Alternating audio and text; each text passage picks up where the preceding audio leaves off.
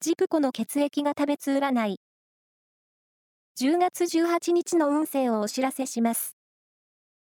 監修は、魔女のセラピー、アフロディーテの石田も M 先生です。まずは、A 型のあなた。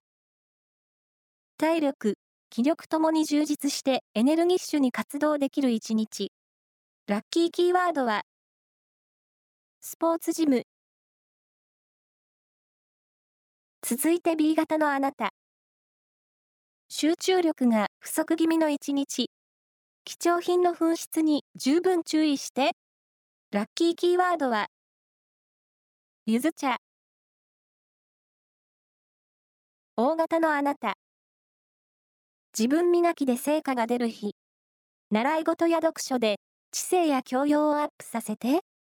ラッキーキーワードは、情報誌。最後は AB 型のあなた。対人運が活発になっていて、グループ意識が高まっています。気の合う人と、レジャーを。